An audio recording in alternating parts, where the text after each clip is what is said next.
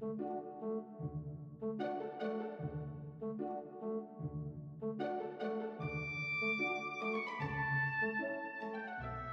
んにちは。道草をハムの道草です。このラジオは私たちにとって一番身近な植物である雑草を生活に取り入れて暮らしを豊かにする方法を模索していく番組です。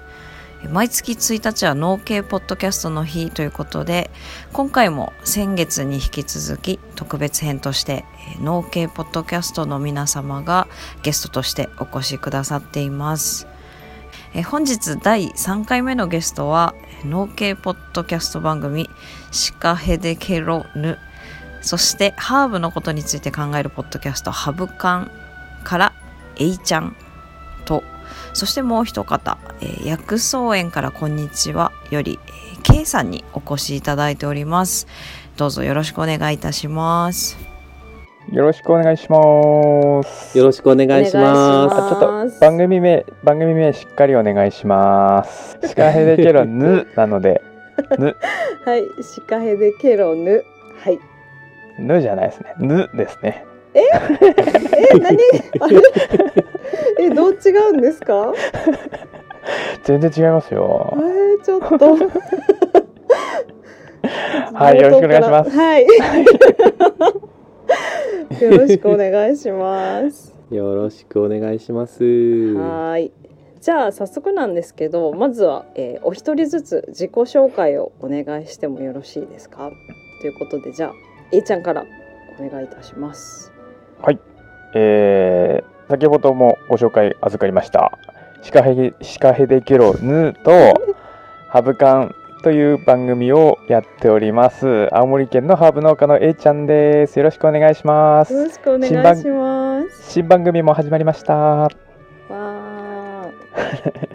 えっと A ちゃんは主に何を作ってらっしゃる農家さんですか、はい、あえっ、ー、とハーブを専門で育てておりますはい。ハーブ農家です。ね年間100種類以上ものハーブを育ててらっしゃるということで。そうですね。はい。その時期その時期に合わせて。はい。すごい数ですよね。ちょっとまたその、ね、はい。その辺もじゅんぐりじゅんぐりお聞きできればと思ってますのでよろしくお願いします、はい、よろしくお願いします。はい。ありがとうございます。では K さんよろしくお願いします。はいでは先ほど、えー、紹介に預かりました。と薬草園からこんにちはというポッドキャストを配信しております薬草農家のケイと申します。と北海道で、えー、薬草を専門に栽培をしております。あとオリーブも育てております。今日はよろしくお願いします。よろしくお願いします。はい、変わらずいい声。本当に。はい。めちゃくちゃ緊張しております。えー、全然そんな風に見えないですけどね。そう薬草農家さんってね、私 K さんが多分初めてですね。出会う、うん、あ本当ですか？はい。そうなんで今回はまあハーブと薬草というちょっとこうすごく近しいようなでも実はちょっと違うようなそんな感じのお二方に来ていただいてるんですけれどもじゃあちょっと早速いろいろ聞いていこうと思いますが、えっ、ー、とお二人とも今は、えーと、お仕事作業的にどんな段階？今10月の頭ですねなんですけどどんな感じですかね？じゃあ K さんからお聞きしてもいいですか？はい。はいわかりました。えっと私の方はですね今薬草の収穫の真っ最中で1年の仕事の割り振りで言ったら一番忙しい時期になりますね。そんな中でお越しいただいてありがとうございます。いえいえ、とんでもないです。あのね、夜は夜は空いてますんで。もうすいません。ありがとうございます。はい、ちょうどあの薬草というのが、はい、その私の今メインでやってる鳥かぶとっていう薬草がですね、ちょうどそのこの時期が収穫作業と、はい、種の選別作業と、うん、あと植え付け作業とあとあの漢方薬にするものの乾燥加工茶作業っていうのがですね、うんうんうん、全部この時期に同時進行で行われるので、え ちょっとこの時期めちゃくちゃ忙しいというめちゃくねちゃ忙しい。そんなに一気に作業がバババッと重なっちゃうタイミングなんですね。そうですね。その他の時期は割と落ち着いてるんですけどうん。この時期だけはなんか目が血走ってますね。よりによってですね本当に。えーっとその繁忙期っていうのは大体いつからいつぐらいまでって感じなんですかね一番そのと大体ですね毎年お盆過ぎ8月の盆過ぎから、はいまあ、今月いっぱいないしは11月の上旬ぐらいまで毎日毎日やってます。あーじゃあ八九十まあ三ヶ月、うん。今日ぐらい休みなしって感じですかね。そうですね雨が降ったら休みっていう感じですね。もう天気によるって感じなんですね。はい、鳥かぶとっていうのもまた面白いですよね。その一般的な認識だとやっぱりどうしてもこう独草っていうイメージが。うん。そうですねあんままり畑で育てたい作物ではないですよね どのどのタイミングで種とか苗をや巻いたり植えたりしてどのタイミングで収穫するかとか全然わかんないですうね。ん。そうですよね。見当もつかないです。本当に。はい。あの本当にもう秋植えの秋収穫秋乾燥っていうのはねあのまあ鳥かぶとだけじゃなくて割と割と結構薬草系そういうのが多いんで、え丸一年かけるんですね。そうですね、はい、鳥かぶとは1年ですけどものによっては2年とかうん3年かけてやるものもあります、長い。長いですうね。ん。長いですよ。なんかあの前に K さんがツイッターでおっしゃってたのがなんだっけと鳥かぶとの毒性の強さを肌で感じるでしたっけあの。なんかおっしゃってたの、そう。あれがすごい気になってたんですけどあれどういうことなんですか？ねあのですね最初にねあの目に来るんですよえー。鳥かぶとの毒。えー、畑ではそんなに毒来ないんですけど、はい。あのやっぱり乾燥させるとこう粉になって舞うのでその乾燥してる作業小屋の中は割とその作業中はですね結構あのひげ根を取ったりね、はい。こう選別をしたりしてこう結構ドラムの中でゴロゴロゴロゴロ回したりするんですけど、うん。そういうことをしてると最初にですね食らうとなんかね目がシパシパしてきて涙が出てきて、えー。で次に鼻に来て鼻がなんかこうズビズビしてきて、へ あーのそうそう。でだんだんだんだんですねこう。なんかね手の先がちょっとしびれてくると、はい。ちょっと本格的に食らってるんでそうなる前にそうならないようにちゃんと作業を マスクをしたり、へ全身を、ま、守ったりして作業してます。命がけのまあ言ってもそんなに。作業みたいな感そんなにいつもいつもあのいつも毒状態で作業してるわけではないので。はい毒耐性強そうですね。毒耐性強いと思います。だいぶ鳥かぶと体勢つきそうですよね。うん。そうですね。普通の方よりもちょっと強いかもしれませんね。いやーやっぱりすごいなー特集ですね。面白い。はい。オリーブの方は今どんな感じなんですか？ちなみうんうに。んあ、オリーブの方はえっと今ですねあのはい北海道で冬越しができる品種とかあとあの育て方栽培方法とかのはい試験をだだいたいこの5年ぐらいやってまして。はいだあの結構その品種とかあの冬越しの方法をいろいろ試した結果、はい。うん。葉っぱをつけたまま越冬させるっていうことまでできるっていうところまで来ました。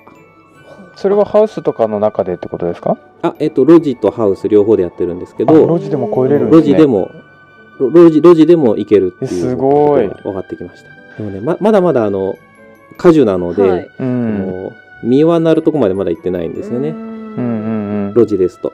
ハウスの中だと実はなるんですけど、はいあの路地だとまだ葉っぱが越冬するというとこまでなので、あのその状態ではまだオリーブオイルは食べれないから、うんうんうんこれからの課題はやっぱりさらに寒さに強い品種を探して、うんうんでそれをもっともっとこう北海道の地で試して将来的には路地で北海道産のオリーブオイルが取りたいっていうのが僕の夢の一つですね。うん。こうこれすごいです。よ素晴らしい。そうあのケイさんが今取り組まれてるのは、まあ、オリーブってやっぱり一般的なイメージとしてはその暖かい地方で育てるっていうまあ、日本、ええそうはいですよね、イメージとしては、うん。日本でもやっぱりねあの小豆島とかこう瀬戸内海の比較的温暖な気候の方でこう育ててたりっていう土地が結構有名だったりすると思うんですけどもそれをあえて K さんは北海道でもチャレンジしてみようっていうので取り組まれてるんですよね。そうです。あのん後ほど多分ねあのまたはい、お話しすることもタイミングがあるかと思うんですけども、はい、いろいろと思いがあってやはい、ってます。ありがとうございます。じゃあちょっとその辺も後ほどあの深く掘り下げて聞いていきたいと思うんですけど、はい、はい。じゃあ今度は A ちゃんにも今どんな作業されてるかってちょっと聞いてみてもいいですか？そうですね。うちの場合ははい、あのーもう春から秋にかけてずーっとあの忙しいって言ったらあれですけど、もう常に種まきはもう種まかない月ないぐらいの勢いですね。ね毎月何かしらの種はまいてますし、毎月何かしら収穫して、その収穫したのはあのー生鮮以外は全部乾燥に回しちゃうのではい。乾燥機はもう年中回ってるって感じですね。なので今も特に今だからっていう作業は特になくはいまあ毎日のように収穫して乾燥機に入れて暇があれば草取りをしてはい。みたいな お店もやってるのでああねそうですよね。店番しながら事務作業をしてみたいな感じです。忙しい全部こなされるっていうのも大変ですよね。うんもうちょっと自分でも頭おかしいんじゃないかと思いますけどね 一人六時間ですね。すごいそうですね。まああの妻と2人でやってるので一応はいその、えっと栽培面は私が主でやって加工は妻が主でやってっていう感じですね、えーあそっか分業っていう感じで得意。そうですね。はい、それぞれ得意なところでお仕事されてる感じなんですね。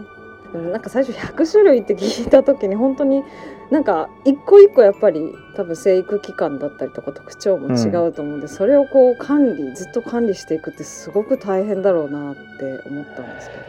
意外とでも100種類ってそんなに多くないですよ、そうですか？やってみると。まあ常に100種類あるわけじゃないのでだいたい常時70種類ぐらいですかね。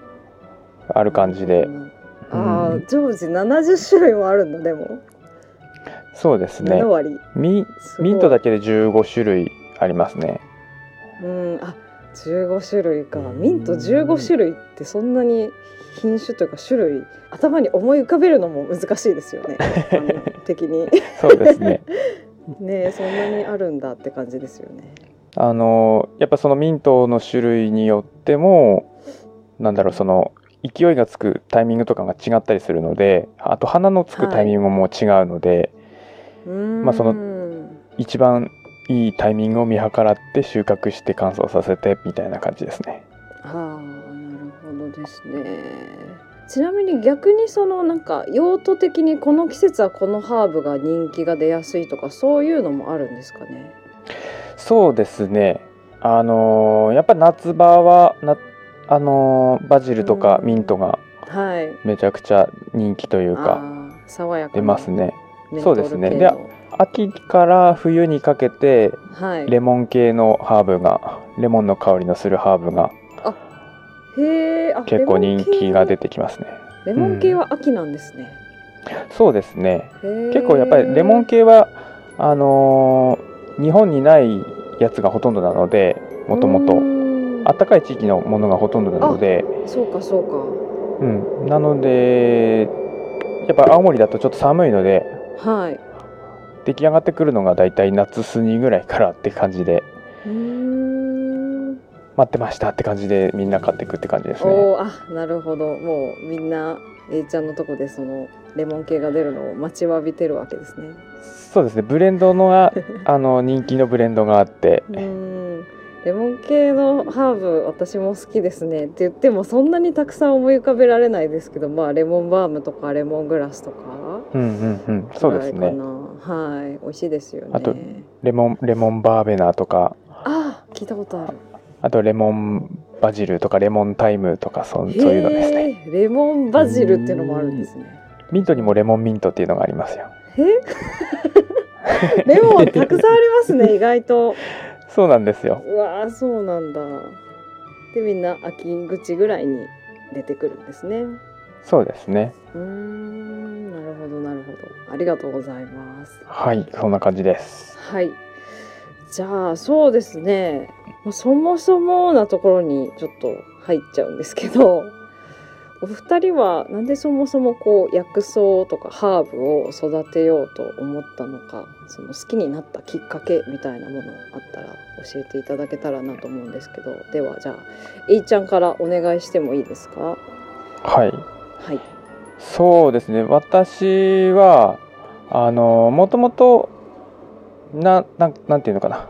何かしらで事業は起こそうと思っていてずーっと探してたんですよはい。で見つからないなと思いつつ何年も過ごしているうちにはい。まあ前の職の関係であの、近くの町でそこそこ有名なあのハーブ農園というかがあってはい。でそこに視察研修みたいなのに行ったのがきっかけっていう感じで、もうそこがその本当に知る人ぞ知るハーブ農園で、はい。もう三つ星レストランとか名のある有名料理家みたいな人たちに卸してるような場所だったんですけど、はいすごいですうん、やっぱりそこのハーブを食べた時にうん。私自身農業も全然あの知らなかったしハーブも初めてだったんですね。はい。でその初めての体験がトップレベルだったんで、うん。うんそそこでハーブを知ったんですけどその後に出会うハーブたちがはどれもこれもレベルが低くて。へいなるほど。もう最初に出会ったのが高すぎて。そうなんですよ。でうんこれは一体何なんなぜなんだろうと思って、うんあの美味しかったハーブたハーブは一体何なんだろうっていうので調べたら、まあ、はい。農法の違いだとか、まあ、いろいろそういう手間とかがかかってるっていうのが分かって、はい。で、まあ、そこであのあ農業面白いなハーブ面白いなっていうところでちょうどその時にそこの農園の、まあ、私の師匠にあたるんですけどはい。師匠があのひちょうどなんか男手がなくなっちゃってあの今からハウスをいっぱい建てなきゃいけないのに、はい。あの今から大変なんだよみたいな話をされてて。はい。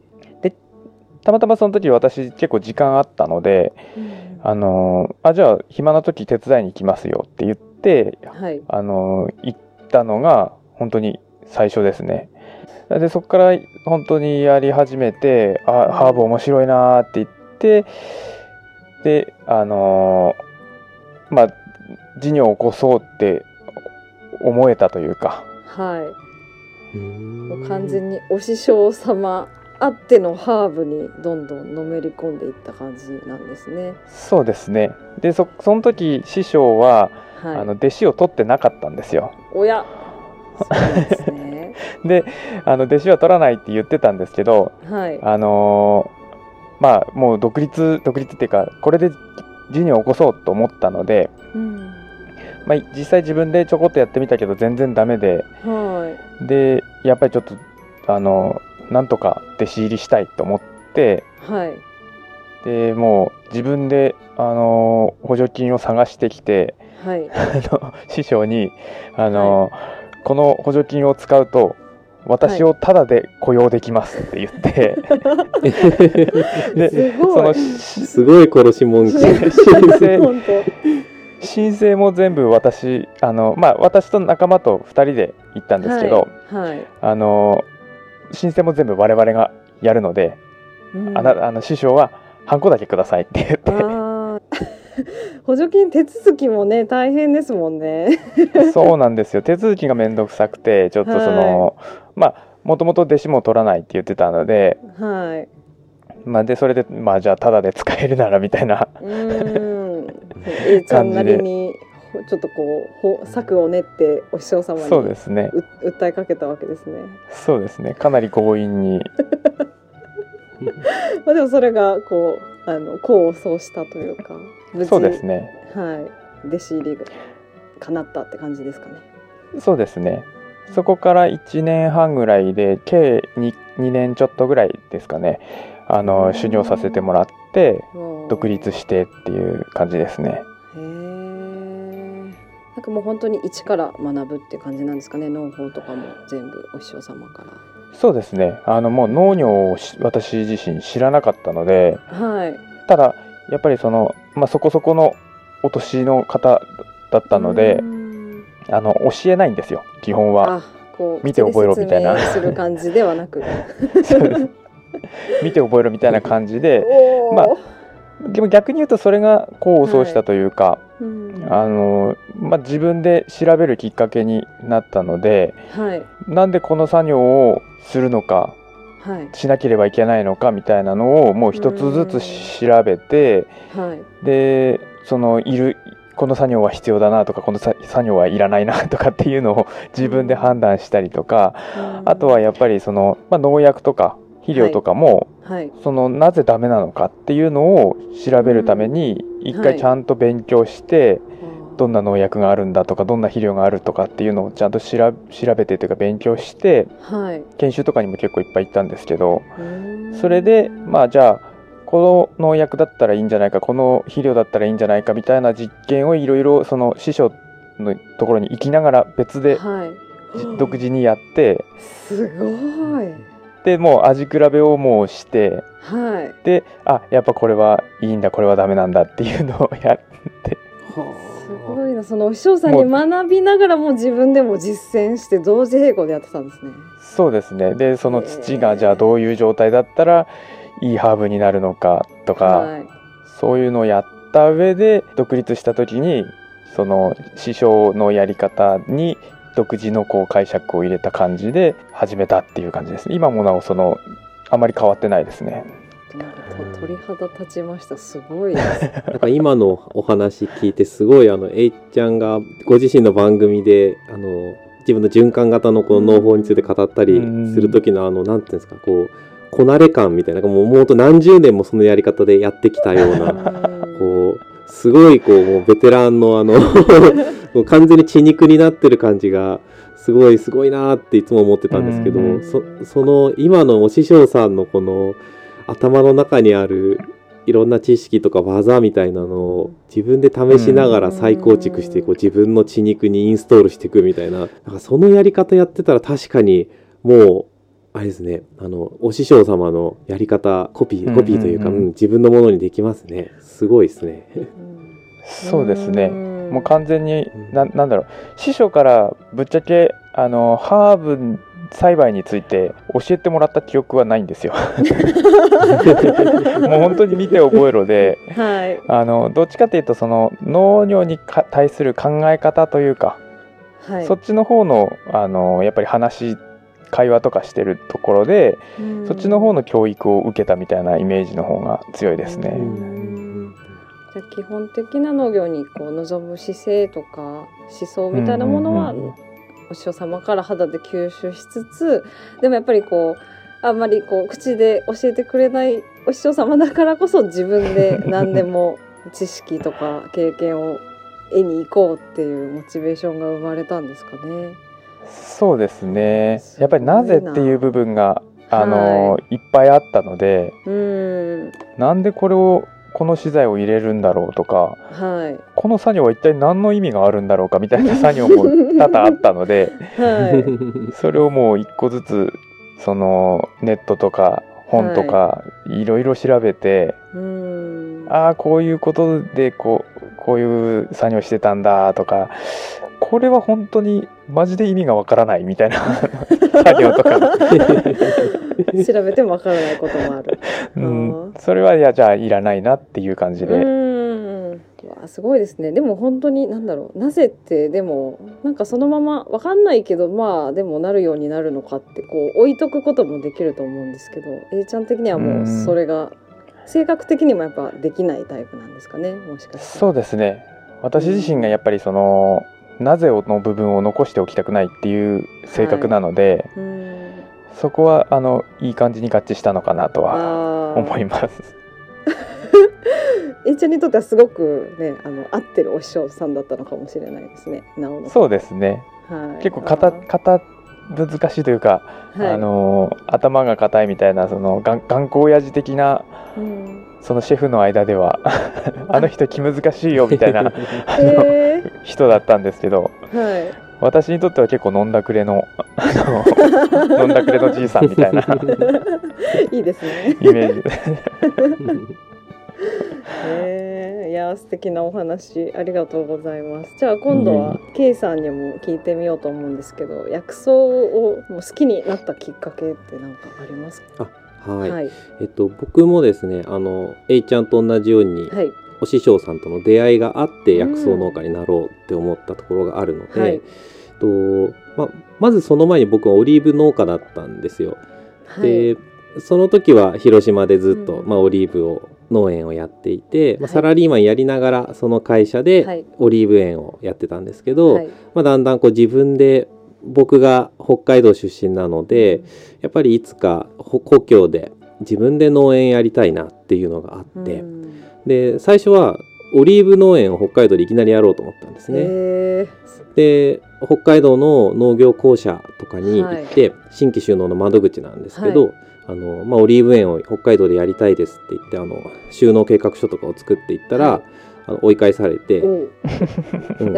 いやいや無理でしょってあそのあ北海道にオリーブ無理でしょってやっぱ言われもう全て然もうあるわけないしみたいな状態ですね。全くないんで、うん。はい、あのいくらいくら小豆島とかで経験あるって言ってもそもそもオリーブは育たないでしょって言われて、いやごもっともだなと思われながらも門前払いみたいな。そんなやり取りをはい何回か繰り返してはい。いたんですね。うんで、まあ、向こうの方からもいやその気持ちはわかるけどやっぱりあの何かねこう本業というか、はい。ちゃんとこう、うん、あの地に足のついた何か他の作物があってまあそういうのでまずあの収納してから、うんおおいおいオリーブは始めてったらいいんじゃないのかなというようなアドバイスを受けていた頃に、はいちょうど妻がその時ですね、転職をして、で調剤薬局の、ね、会社に入社したんですね。へー。そうなんですね。薬局、はい。あのでちょっとそのいいや医療関係のお仕事に妻がついて、でその妻がその事務そこの職場の事務所で取っていた業界誌の中に「薬事日報」っていう、はい。あの薬のうん。ニュースが載った業界誌があるんですが、うんうんうん。それにですね、切り抜きを送ってきて私に。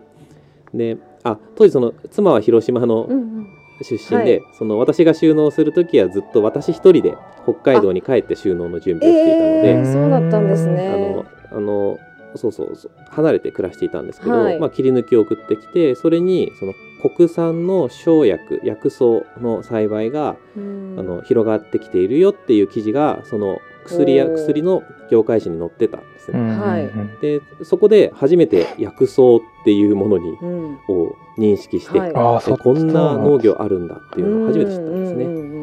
でそれは特に北海道でではなくて、はい。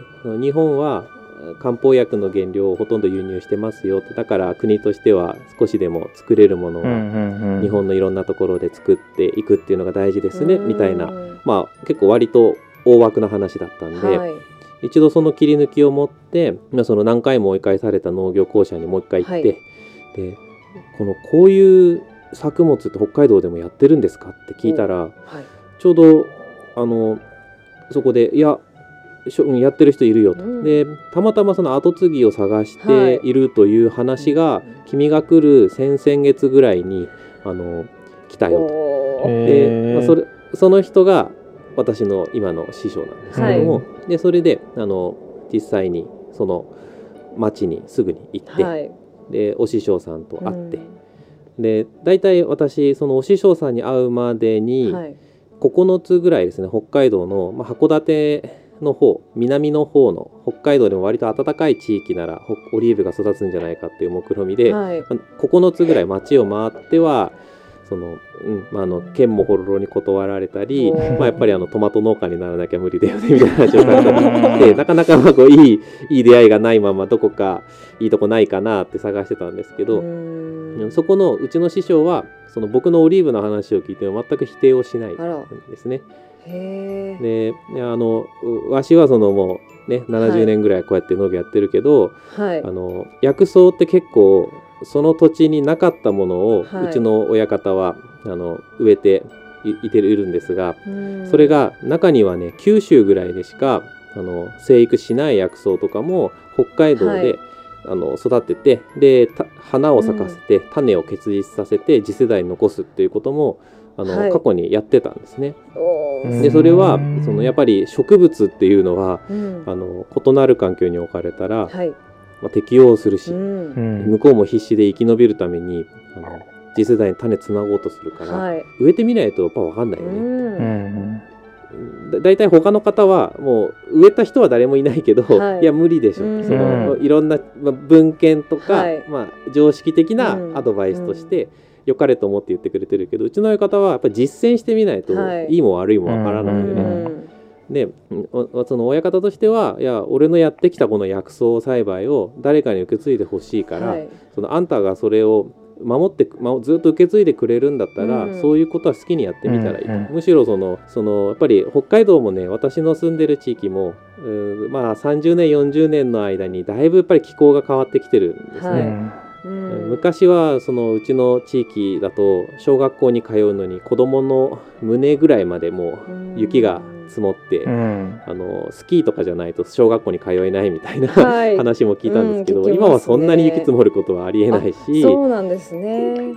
そうですでね。北海道でもあの、まあ、今はすごく美味しいお米も取れるようになってきましたし結構最近ですと落花生とかさつまいもとかへ今まであんまり北海道では作られていなかったような作物があの結構全道的にあちこちで栽培されるようになってきたりとか、はいやっぱり気候があれこれ変わーってるのもあるからうん。やっぱり、うん、やってみやってみなさいと。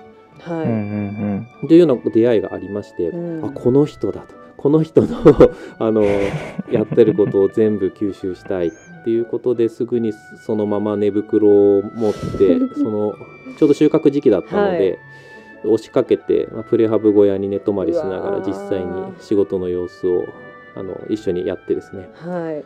たらやっぱり、まあ、人柄も技術も経験もすごいものをお持ちの親方で、で A ちゃんのお師匠さんと一緒で頑固なんですよね。であのまあただちょっと似てるんですけど違ったのは、はい。あのね一応教え教えてくれるタイプの,、うん。あの職人さん教えてくれるタイプ。うん、たただそので今でも覚えてるのはただそれがいきいきなりこうなんていうんですかねあのプロレベルのものをまずあんたやってみろって言ってねた試させるんですよ、はいはいはい。体験させるタイプ。あのあのいきなり僕も全然オリーブ園では全然トラクターとか乗ってなかったので、はいまあ、全くそういう機会は使えないけどその行ったその初日ぐらいによしじゃあとりあえずトラクター乗ってその畑起こしてみれあの畝を切ってめちゃくちゃ無茶ぶり。あ無茶ぶりなんですよ。で後ろにパ後ろにあのこれから種を植え付けるパートさんとかがもうたくさん待ってる状態で いきなりこうやらされる、えー緊張しますね。まっすぐ絶対引けないから。絶対ぐにゃぐにゃですよね。怖い。そうむちゃぐにゃぐにゃに曲がりまっすぐになっちゃうんですが 親方に じゃあ今じゃあじゃあこういう時はこうやったらうまくいくんだっていうのを手取り足取りそうやって教えてくれる。ああ素晴らしい。仕事に対してはめちゃくちゃストイックですけど、はい。ああの愛のあるタイプですね。で、ううんんそういうやり方でずっと僕も2年間ですね、そのはい。そこからあの農農業者になるための研修をそこでしてでそれが終わった後に自分も農業者になって、うん。今の桜農園っていうのを立ち上げながらその親方のの薬草園の方も、はい。そちら会社になってるので、はい。まあ、そちらの方でも二足のわらじを履きながら一緒に普段は薬草園をしながら自分のや桜農園でオリーブとかそういうことをしているという感じになります。へーすごい話ですねいやなんか本当にご縁を感じますねそのタイミングもですし、お互いになんかこう探し求めてた人が見つかったみたいな感じがすごくしますよね。そうなそうなんですよ。あの A ちゃんのお師匠さんと本当に似てるというか、うん多分お互いに何か多分ボタンかけ違ってたら全然多分出会ってなういん。2人だと思うんですよね。はいそれがたまたまあの、まあ、いろんな親方の方も後継ぎを探そうって言ったのもまた別の方にいろいろ勧められてあの自分は最初そう思ってなかったらしいけどやっぱりまあ人間年取れば何やるかわからないからそろそろそんな話も、うん、北海道庁の方とかにすればまあもしかしたらいい人が来たらうん。紹介してくれるかもしれないですよって言われてそれもそうかって言って、はいあの書類を出したらその2ヶ月後にたまたま僕っていううん人間がですね、はい。ぴょこっとそこに 乗っかってきた、はい。僕の方もそのちょうど収納しようと思った時期がその時期だったので、うん。独立しようと思った時期が半年ずれてたら多分全然出会ってなくて、ね。私は多分普通に、うん。うんハウス3棟建ててミニトマトを作る農家になっていたんじゃないかなと。あなんとトマトの方に。トマトの方に多分行ってたんじゃないかなと思いますね。うわー、はい。そうか。であと今聞いててすごい面白いなと思ったのもそのオリーブを育てるのもやってみないとわからないでしょっていうお言葉がすごいなんか感動したんですけど、でいざじゃああのお師匠さんのもとに入って教えていく中でも、はい。まずやってみなみたいなそのいきなりトラクター乗ってみなみたいなその共通 なんだろう一貫性がすごいあるんだけどあそっちもなんだみたいなところがすごい面白いなと思いました。あのまあうん、無茶ぶりが過ぎる時もありますけどでも、はやっぱり、うんあのまあ、僕の性格的にもあのこう自分で経験しないと納得できないんで僕もっぱり、へうーん、ひ人柄これできるこれできないとかって言われてもうん。本当かよって思っちゃうので、はい。やっぱり。あのみ未未熟なところも含めて こうは鼻が高くなってるところとかもへし折ってくれるし。あ俺は今こういうこんなこともできないのかって思い知らされる時もあればこうちょっとずつこうどうしてうまくできないんだってやっぱじゃあどうやったらこの親方やってるものを見て、はい。A ちゃんと同じように、うんうまくできるコツは何だろうとかそう今の作業ってな何を言いたかったんだろうみたいなことを考えながらうん。こなくそと思ってはい。必死に背中ついていくっていうようなねことを、ううんんやってましたね。ね素晴らしいな、ねいい話ですね。なんかもうね 図らずもお二人ともお師匠さんあってのハーブまた薬草との出会いだったっていうところが、なんかすごいいいですね今回。そうですね。そそのこと自体に A ちゃんとのご縁を感じますからね。そうですね。うちのうちの師匠はあの結構何人かに教えたりはしてたんですけど全然やっぱりものになる人がいなくてでもう諦めて弟子取らないって言ってたんですよ。あそういう経緯があったんですね過去に。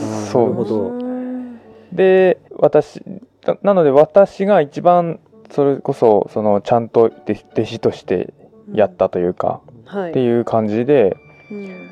で、まあ、ちょっと暗くなっちゃうんですけど数年前に亡くなっちゃいまして突然休止しちゃいましてそうなんですね。だそうなんですよ。それでもうなんだろう恩返しする前に亡くなっちゃったんでもうなんかい意思継ぐしかないじゃないですか。もうこの、うん。こ私よりはい、なんだろうちゃんとやる弟子がもう生まれないんでうんこれは俺がやるしかないみたいな感じであのー結構迷惑ですよね。え？なので K さんも K さんもあの早めに早めに恩返しはしといた方がいい。そうですね。いやでもあの本当にあある種の強引さというかその強気さみたいなものがこう、これだっていう人を指導者を見つけたらやっぱり、ううんん、あの懐に飛び込んでいくための最初の一歩重たい扉開けるためにはやうんっぱりはい A ちゃんみたいに自分の資金は自分で抱えてくるぐらいの ねえストロングスタイルで。すごい仕事のできるそのストロングスタイルって、ね、大事かもしれないですね。本当ですね。いやでもなんだろうもう A ちゃんが来てくださってお師匠さんはすごいあのうん。満足されてたんじゃないですかね。しっかりこうバトンをつなげたなっていう思いでね。そうですね。もうやめられないですよね。の 呪いですよねも でもそうは言いながらもうどっぷり肩まで使ってらっしゃるもう抜けれないんじゃないかなってう感じもしますけど。そうですね、はい。いやー意外意外ではないかなちょっと驚きの共通点がありましたね。そうですね。はい。じゃあまあそちょっとそんな中でお二人ともで特にこうご実家を継いで農業を始められたとかっていうわけでもなく、ね、それぞれ農業の世界に飛び込んでいった感じになってるかと思うんですがその農業を始めてみて苦労したことこれはすごい大変だったなみたいなエピソードがあったら、うんぜひその辺もお聞きしたいなと思うんですけどじゃあ、えー、K さんから今度お聞きしてもいいですか？あ、僕からですか？わ、かりました。そうですね。大変だったことは、では次回に続きます